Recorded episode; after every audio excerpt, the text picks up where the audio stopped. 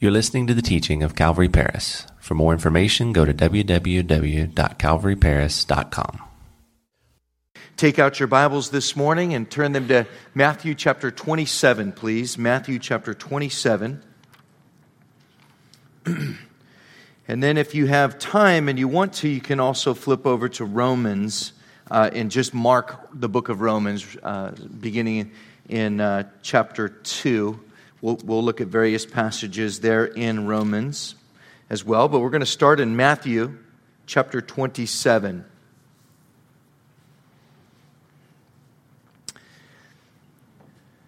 Matthew chapter 27. Now, I'm going to be reading this entire chapter just for those of you that might be wondering how far we're going to read. I'm going to read through uh, all the way to the end. And as we go through, I want to encourage you just to listen. And, and if you want to follow along in your Bible, great. But listen as we go through and just imagine the story unfolding here before you. All right. We read When morning came, all the chief priests and elders of the people plotted against Jesus to put him to death. And when they had bound him, they led him away and delivered him to Pontius Pilate, the governor.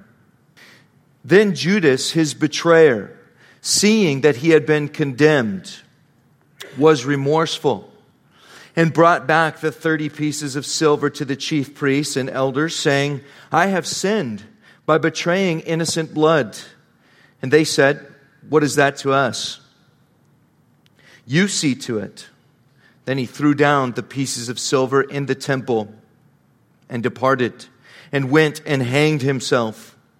But the chief priests took the silver pieces and said, It is not lawful to put them into the treasury because they are the price of blood. And they consulted together and bought with them the potter's field to bury strangers in. Therefore, that field has been called the field of blood to this day. Then was fulfilled what was spoken by Jeremiah the prophet, saying, And they took the thirty pieces of silver, the value of him who was priced, whom they of the children of Israel priced, and gave them for the potter's field, as the Lord directed me. Now Jesus stood before the governor, and the governor asked him, saying, Are you the king of the Jews? And Jesus said to him, It is as you say. And while he was being accused by the chief priests and elders, he answered nothing. Then Pilate said to him, Do you not hear how many things they testify against you? But he answered him not one word, so that the governor marveled greatly. Now, at the feast, the governor was accustomed to releasing to the multitude one prisoner whom they wished. And at that time, they had a notorious prisoner called Barabbas. And therefore, when they had gathered together, Pilate said to them, Whom do you want me to release to you, Barabbas or Jesus, who's called Christ? For he knew that they had handed him over because of envy. While he was sitting on the judgment seat, his wife sent to him, saying, Have nothing to do with that just man, for I have suffered many things today in a dream because of him. But the chief priests and elders persuaded the multitudes that they should ask for Barabbas and destroy Jesus. The governor answered and said to them, Which of the two do you want me to release to you? And they said, Barabbas.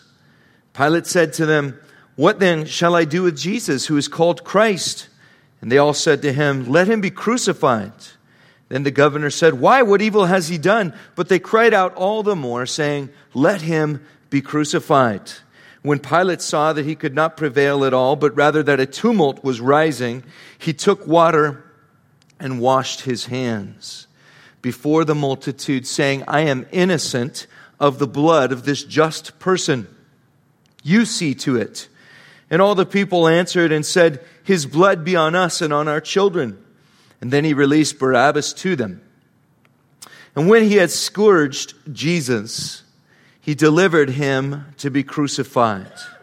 And then the soldiers of the governor took Jesus into the praetorium and gathered the whole garrison around him, and they stripped him and put a scarlet robe on him.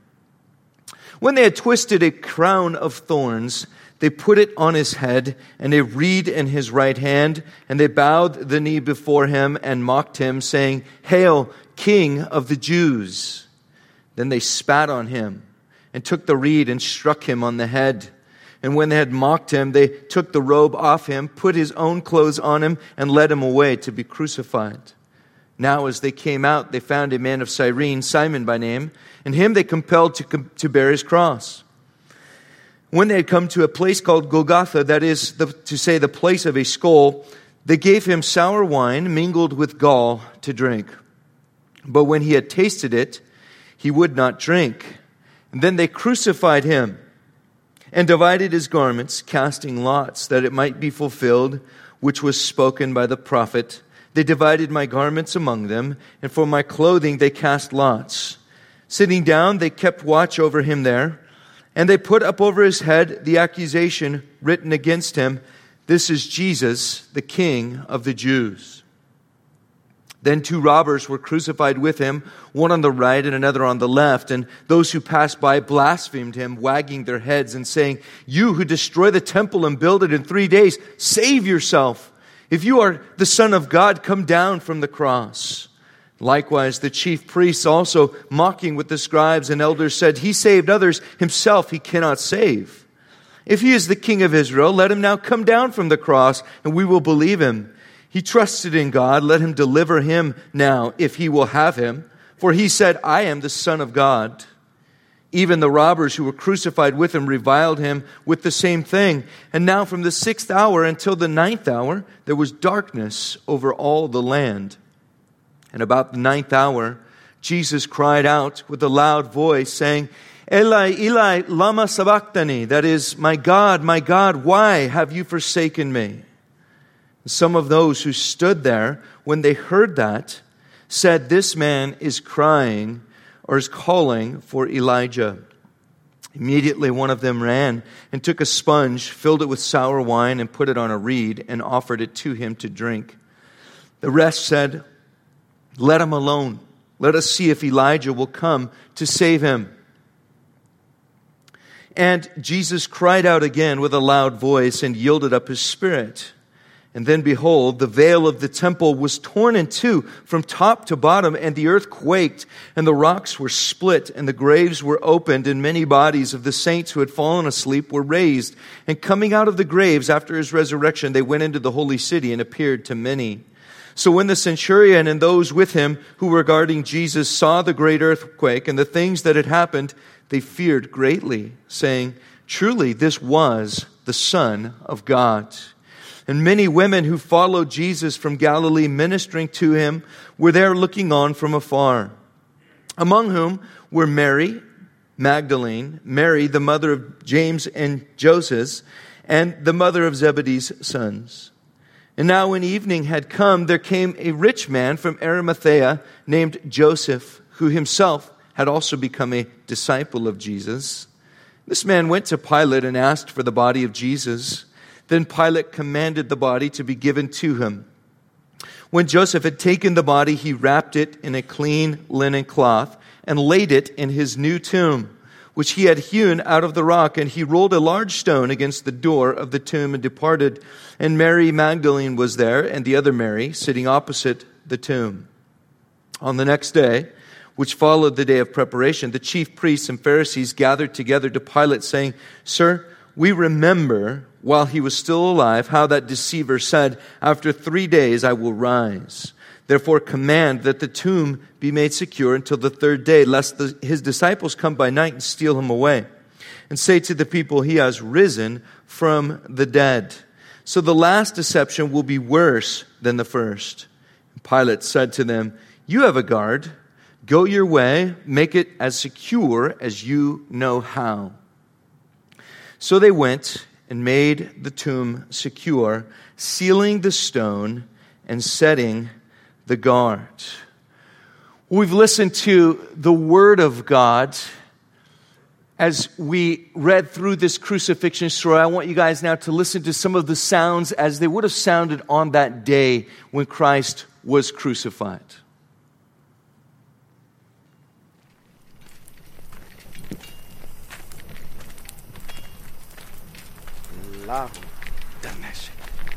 hana hayau לאחודו. דת מרלן, הנה נתו משיחה, ברא דהלה. ענה ענה. גוד פאק!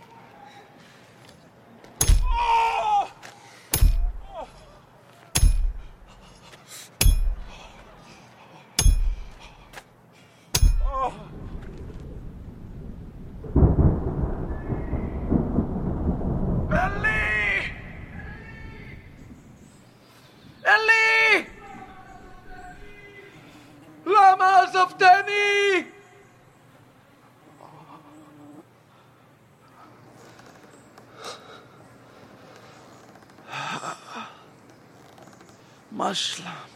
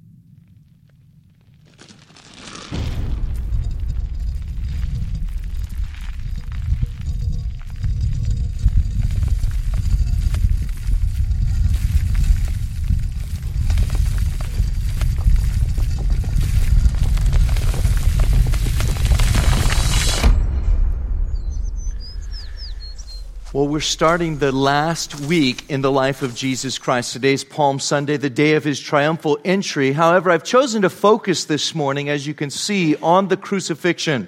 The reason for that is, is because we don't have a Good Friday service. And I, I, I miss that. I miss the Good Friday service because of its significance. It's a moment, it's an opportunity for the church to reflect on the crucifixion. And so, since we don't have a Good Friday service, it doesn't seem to be cultural here. I, I, want to take the time today to focus on the crucifixion of Jesus Christ. In our family, on Good Friday, we try to take some time to sit down with the family and to receive the Lord's Supper together. It's a special day for us as believers. It's a special day for me and my family. And we love to sit down and remember what Jesus has done for us. I would encourage you to do the same thing. But I'll never forget how one year, as we sat down and were taking communion together as a family, my daughter, she was about five years old or so, she asked me a question that caused me to think. She said, Dad, why do we call it Good Friday? Why would we call this day good when Jesus, our Savior, was mocked and spit upon and had his beard pulled out and was nailed to a cross, betrayed by his friend, deserted by all of his disciples? Why would we call this a good day?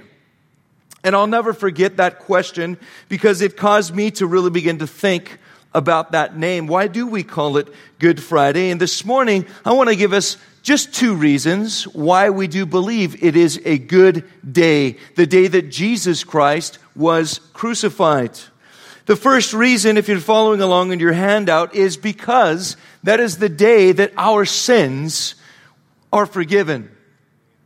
Our sin is forgiven through the cross of Jesus Christ. As the hymn says, My sin, oh, the bliss of this glorious thought, my sin, not in part, but the whole, is nailed to the cross, and I bear it no more. Praise the Lord, praise the Lord, O my soul. It is well, it is well with my soul. It is well, it is well with my soul. You see, God created mankind and He gave us free will. The Bible tells us in Genesis chapter 1 verse 27 that God created man and woman in His image. And as God's image bearers, we of all of God's creation are unique in that we have that body, spirit, and soul.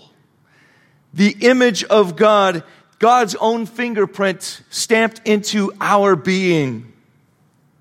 And, and, and as human beings, we know that He gave us that free will because of what the Bible tells us. There in Genesis 2 15 through 17, it says that then the Lord God took the man and put him in the Garden of Eden to tend and keep it. And the Lord commanded the man, saying, Of every tree of the garden you may freely eat, but of the tree of the knowledge of good and evil you shall not eat, for in the day that you eat of it you shall surely die. You see, God created man and placed him in paradise, the Garden of Eden. And it was all of his needs were provided for. He had everything that he needed. And there in that garden, God had also placed the tree of life and the tree of the knowledge of good and evil.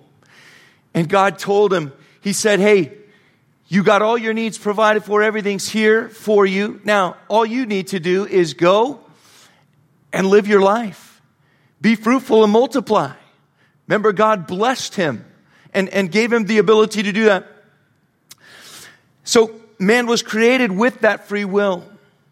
However, we know that through the fall, when Eve chose to believe the lie and fell into the deception of the serpent, and then also Adam partook of the same deception, and human beings fell, the nature fell and became sinful. We know that man continued to have that free will because of other passages in the Bible, like Genesis chapter 4, verses 6 and 7. It says, So the Lord said to Cain, Why are you angry? And why has your countenance fallen? Notice God's word here. He's speaking directly to Cain. He says, If you do well, will you not be accepted? Now, God would not ask Cain that question unless Cain had the ability to make a right choice unless he had free will. God goes on and says, And if you do not do well, sin lies at the door, and its desire is for you, but you should rule over it. So here we see that unfortunately, although God created us with a free will, after the fall, mankind now shows a tendency to sin. God said, Hey, Cain, you have the opportunity here to make a choice. You can choose to do what's right or you can choose to do what's wrong, but sin is lying at your door. It's lying in wait to ambush you. You need to know that. But you can still choose to do well and you should, you should actually rule over it. In other words, it's still possible for man to make the right choice and not every single time give in to sin.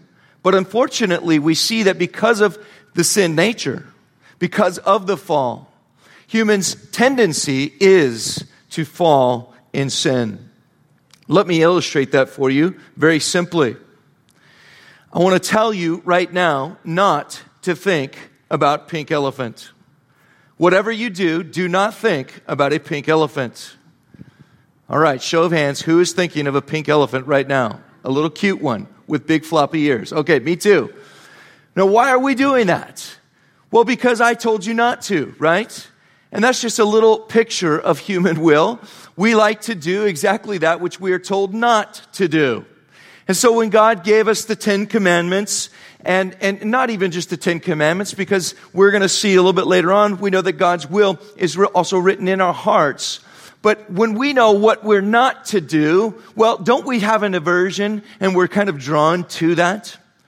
Just like a little kid is drawn to a light socket. Have you ever noticed that phenomenon? You know, we've, we've, we've raised four babies, another one on the way, but we have raised those four babies in our household. And I tell you what, we had to make sure we baby proofed the light sockets. And I'll tell you why. Every single kid, I don't know what it is, they see those two little dark holes peering at them and they think, what a perfect finger shaped hole. and they, they're drawn to them. So you've got to cover those things. But that's what sin does. That's how our sinful nature is, is now has an aversion to sin or is drawn to sin, has a tendency to sin. Our sin, the Bible tells us, has separated us from God and must be punished. Romans chapter 3 verse 23, you can flip there in your Bible. It says, for everyone has sinned. We all fall short of God's glorious standard. We all fall short.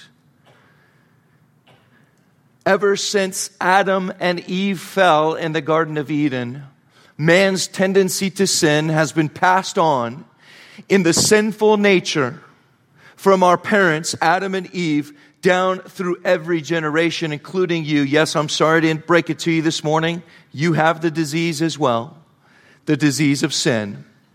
We are all sinners, and our sin has separated us from God's glory. God in His perfection, God in His absolute holiness. We fall short of that standard. And the Bible tells us in Hebrews chapter 9 and verse 22 that in fact, according to the law of Moses, nearly everything was purified with blood. For without the shedding of blood, there is no forgiveness. Note that. There's no forgiveness without the shedding of blood. Now, in the Old Testament, animal sacrifice was used to atone for sin. But unfortunately, that was never enough. You see, the blood of animals is an imperfect atonement for the blood of human beings, for the sins of human beings. Animals are just not enough ultimately to pay for the sins of the human race. Because of that, God sent his only begotten son. You know the verse, John 3:16, for God so loved the world that he gave his only begotten son that whosoever believes on him should not perish but receive the gift of eternal life. Jesus stepped in. Jesus is the propitiation for our sin. The Bible tells us that the day that Jesus came to be baptized by John, John the Baptist looked at him and said, Behold, the Lamb of God who comes, who takes away the sin of the world. It was a prophecy. John realized that Jesus was the fulfillment of the Old Testament sacrificial system, that all the blood of the animals was going to be finally fulfilled in the blood of this man, Jesus Christ, the Lamb of God. The Bible says, My little children, these things I write to you so that you may not sin. And if anyone sins, we have an advocate with the Father, Jesus Christ the righteous, and he himself is the propitiation for our sins. And get this, not for ours only, but also for the whole world. Jesus Christ died for the sins of the whole world. He is the Lamb of God who takes away the sin of the whole world, John the Baptist said. John the Apostle seconded that. That word propitiation there in 1 John 2, verse 2, simply means satisfaction or appeasement, if you will. So Jesus Christ is the satisfaction for God's wrath against the sin of the entire world. Jesus Christ's perfect life. He becomes the sacrifice that steps into your place and into my place and appeases God's wrath, the wrath of a holy God, the just anger of God against your sin and my sin and the sin of the whole world. Jesus Christ satisfies God's anger. That is how mercy and truth meet in the cross of Jesus Christ. We call Good Friday good because on that day our sin is forgiven. But not only that, it gets better. Not only is our sin forgiven, but we are also justified. Justified in the sight of God. Let's go into this again. If you're in Romans, there, look at chapter 2, verse 14 and 16. Or verse 14 through 16. The Bible tells us that God's law is written in all human hearts whether you're Jew or Gentile. The Jews having received the law at Mount Sinai, but the Gentiles, what about us? Well, God says, took care of that because I've written it in all man's hearts.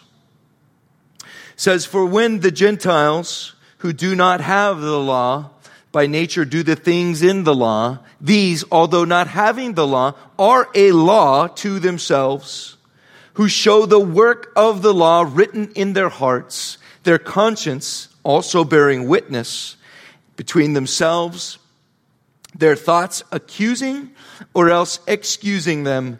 And in the day when God will judge the secrets of men by Jesus Christ according to my gospel. What is this saying? Well, it's saying that God's law is written in your heart.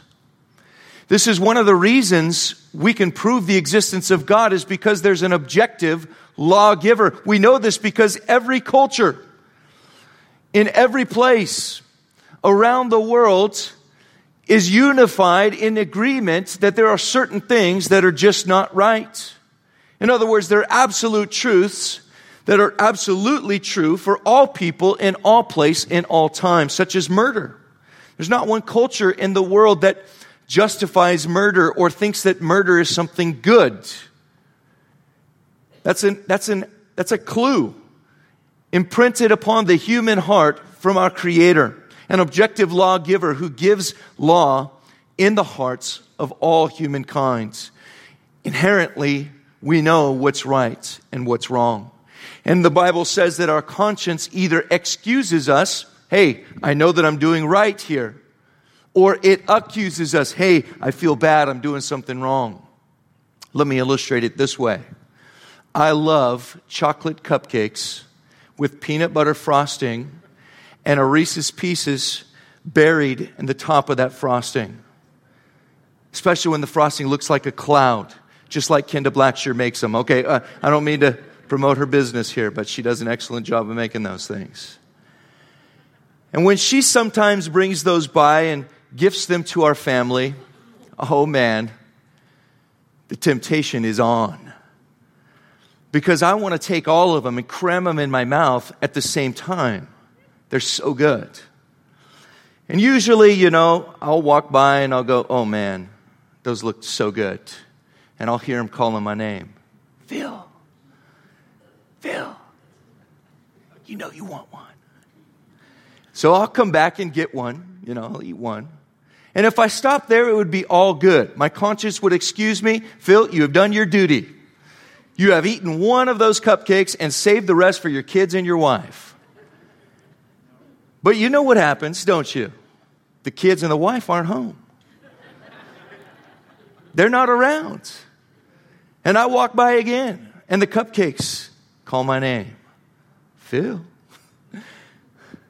come here. There's more. And so I justify, well, if I just half this one, because I know Rebecca won't want the whole one, so I'm going to cut it in half. I'll save her half, I'll eat the other half, right? and my conscience accuses me. Liar! You know that's not true.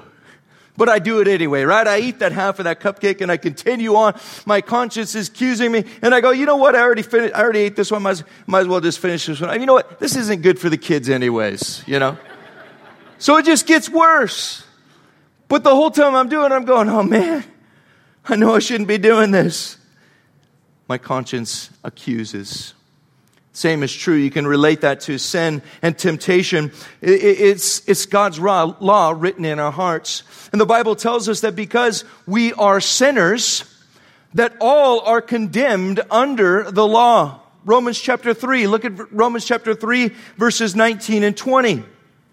There in your Bibles, it says, Now we know that whatever the law says, it says to those who are under the law that every mouth may be stopped and all the world may become guilty before God. Therefore, by the deeds of the law, no flesh will be justified in his sight, for by the law is the knowledge of sin. In other words, guys, all the world is guilty before God. You don't have an excuse. I don't have an excuse. No one has an excuse before God. All are condemned. That's the purpose of the law. The purpose of the law is so that you and I will know the wickedness of our own hearts. Because if we didn't have the law, if we didn't have God's perfect standard by which to measure ourselves to, we would go around thinking, hey, I'm a pretty good guy. I'm a pretty good person. Especially when you compare me to everybody else and you look at all the good things that I've done in my life, why I give to this society and I contribute to that uh, organization and I'm doing this with my time and look at what a good person I am. And we would justify ourselves. But God says, no, I'm not having that. Here's the perfect standard. Would you like to compare yourself to this? And when we do, we realize, I fall short, Lord. Oh, Lord, I'm not as perfect as I thought. I'm not that good person that I thought that I am. Because I realize I'm just a liar and a thief and an adulterer at heart and an idolater and a blasphemer and somebody who puts myself in the position of God. And I don't love you with all my heart, Lord. And we realize that we don't love Him and we don't love our neighbor as we love ourselves. We fall short. But listen, the good news for us is that Jesus died and was raised for our justification. Check out Romans chapter 3 verse 21. It says, "But now the righteousness of God apart from the law is revealed, being witnessed by the law and the prophets, even the righteousness of God through faith in Jesus Christ to all and on all who believe. For there is no difference, for all have sinned and fall short of the glory of God, being justified freely in his grace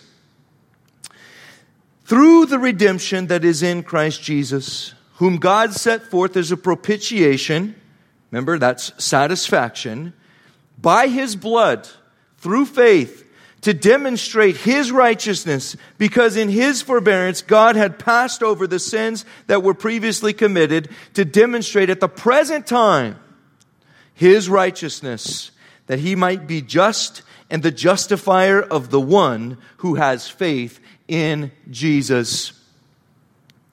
Why is Good Friday good?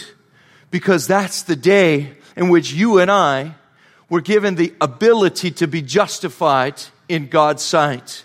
God became the justifier of the one who has placed his faith in Jesus Christ, the Bible tells us. Now listen, in the Old Testament we know that when a man committed a sin, he would bring his sin offering to the priest at the tabernacle or the temple.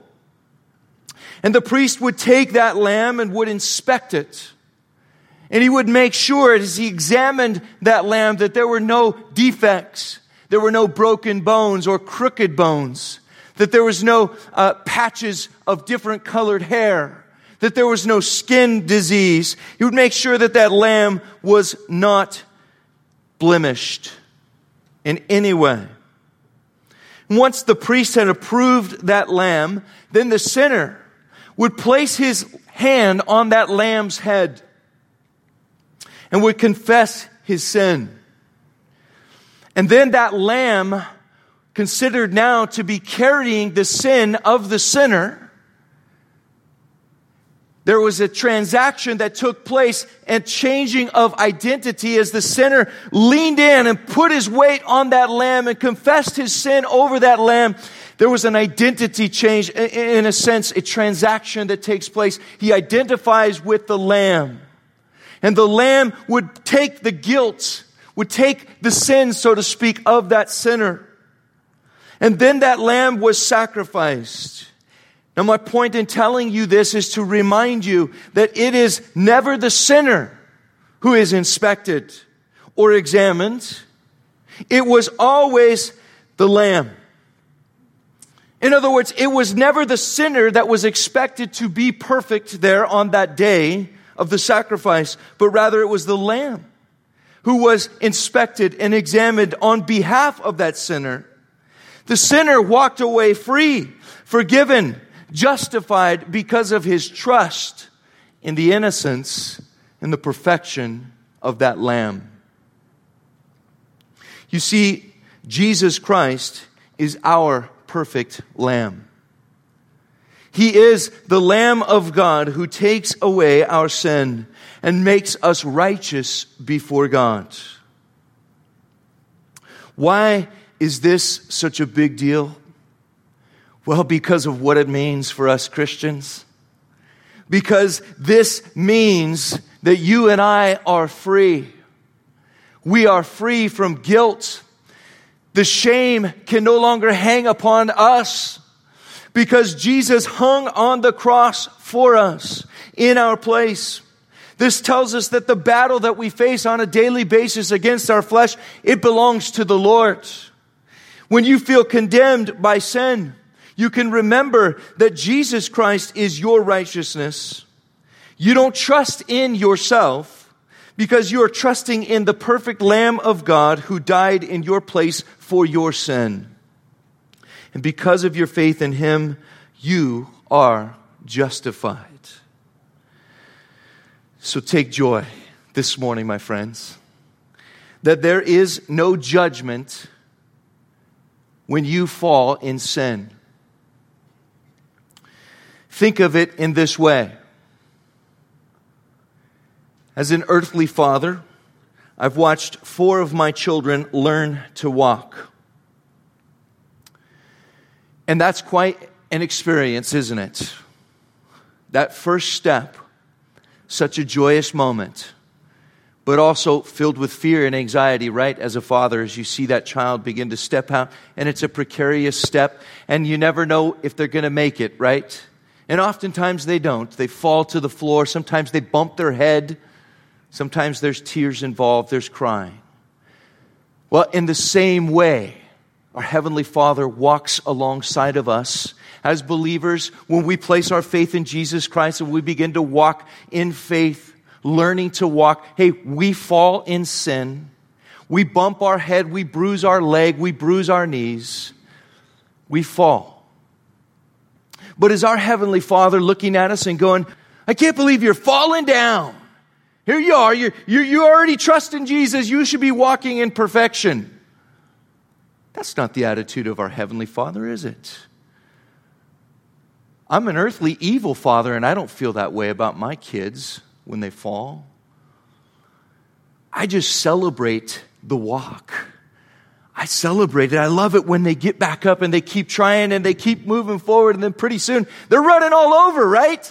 And you're trying to keep up. And you're going, wow, look at my kids, they're walking. That's the Father's heart. You see, He doesn't come in and condemn when we fall because there's no judgment in our fall. Jesus Christ took God's judgment for us.